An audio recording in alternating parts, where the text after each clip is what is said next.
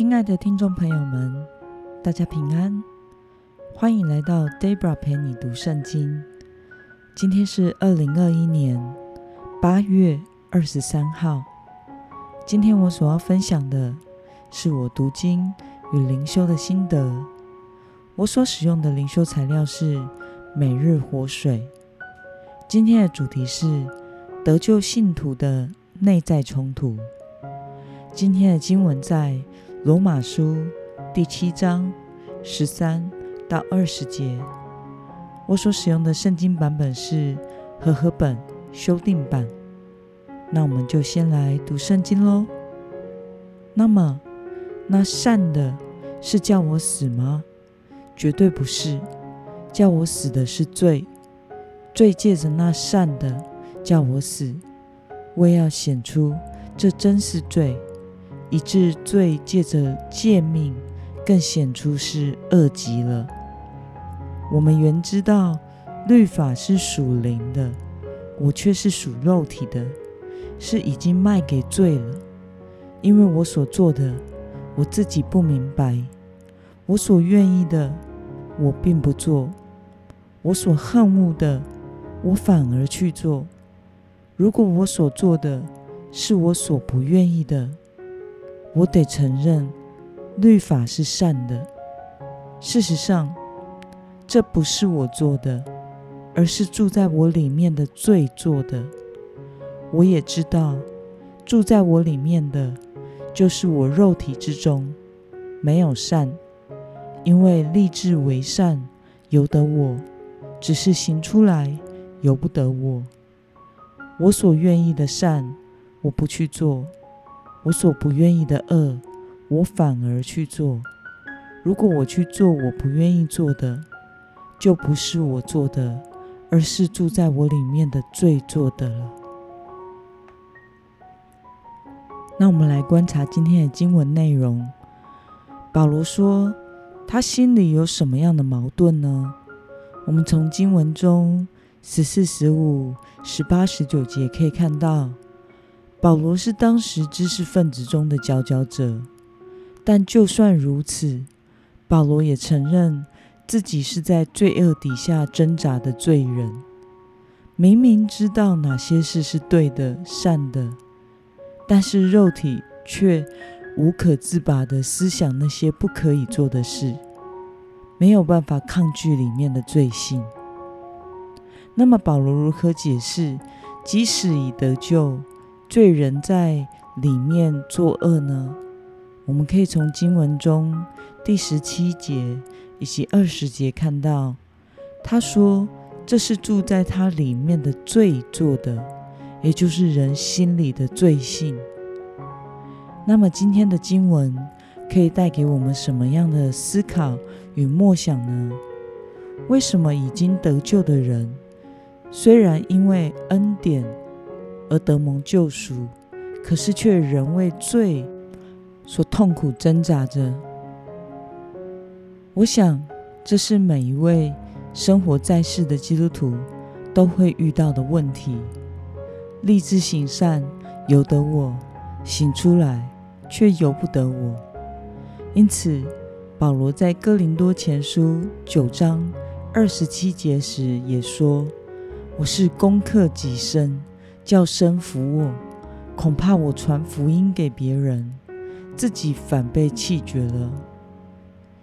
Debra 大概从国中时就开始有这样的挣扎，开始明白什么是罪之后，就与罪挣扎着，到底要怎么做才能不活在罪中，并且活出合乎神儿女身份的生活呢？我非常苦恼的过基督徒的生活，但是在多年的跟随神、挫折与得胜中间，我渐渐体会到，若要能在生活中实践信仰，我们必须要在神面前坦诚自己的软弱之处，向神完全的敞开，时刻的悔改，并且认清我们自己。永远无法依靠自己的力量来胜过罪，只能相信神的恩典，并且时时的依靠基督，不气馁的继续跟随神到底。那么今天的经文可以带给我们什么样的决心与应用呢？虽然知道神的旨意，但是你在哪方面仍因习惯性的犯罪而过着痛苦的生活呢？为了拒绝罪恶，行神所喜悦的事，你要有什么样的决心呢？我想每一个人的软弱处都不同。会成为习惯性犯罪，或者是使自己跌倒、与神冷淡退后的诱因，都是不一样的。但是，一个跟随上帝的人，若是顺从神的引导，圣灵会在每一个阶段提醒、帮助我们远离某些事情。我曾经听过一个原住民的牧者分享过。所有含酒精性的食物，他都不碰，像是呃台湾人冬天常吃的烧酒鸡、姜母鸭、羊肉炉之类食物。我很好奇的问为什么，他幽默回答我说：“因为原住民的 DNA 里有酒精的成分。”后来我才听懂他的意思，原来是在他的家族中。有许多人被酒精所捆绑，他也发觉自己只要一碰酒，就会没有节制。因此，上帝使他渐渐明白，凡是含酒精的食物，就远离它，不要吃，不然就会很容易的触动没有节制的开关。像 Debra 则是不看任何有连续剧情的啊影片。因为我是一个很想追根究底、知道结果与结局的人，而凡是连续剧都会设计每一集的剧尾都是正精彩的，埋下伏笔，因此都会让我忍不住的要继续看下去。结果就是可怕的时间杀手。平常我们一般人。能有一个完整的三四个小时的上午时间或下午时间，可以做自己需要做的事情，就觉得很庆幸。但是随便追一部剧，可能就是杀掉十几二十个小时的时间。因此，在这件事上，我曾经被上帝好好的管教过。从此，我就只看电影、YouTube、社会题材类的节目。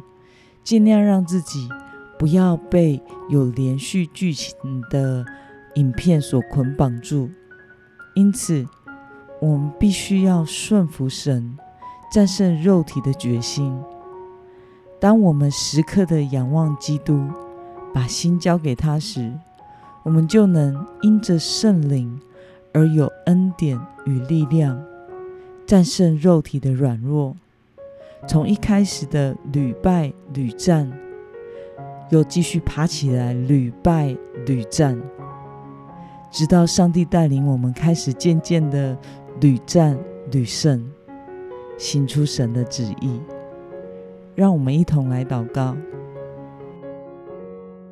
亲爱的天父上帝，感谢你透过今天的经文，使我们知道得救的信徒。还是会有罪性的内在冲突，即使是像保罗这样的圣徒，也是承认自己是软弱的，必须天天挣扎，并且警醒悔改度日。主啊，求你帮助我，让我在享受救恩之乐时，能时常回到里面与你亲近，不忘记自己随时需要主耶稣。胜过肉体的软弱，活在你所喜悦的生活中。奉耶稣基督的名祷告，阿门。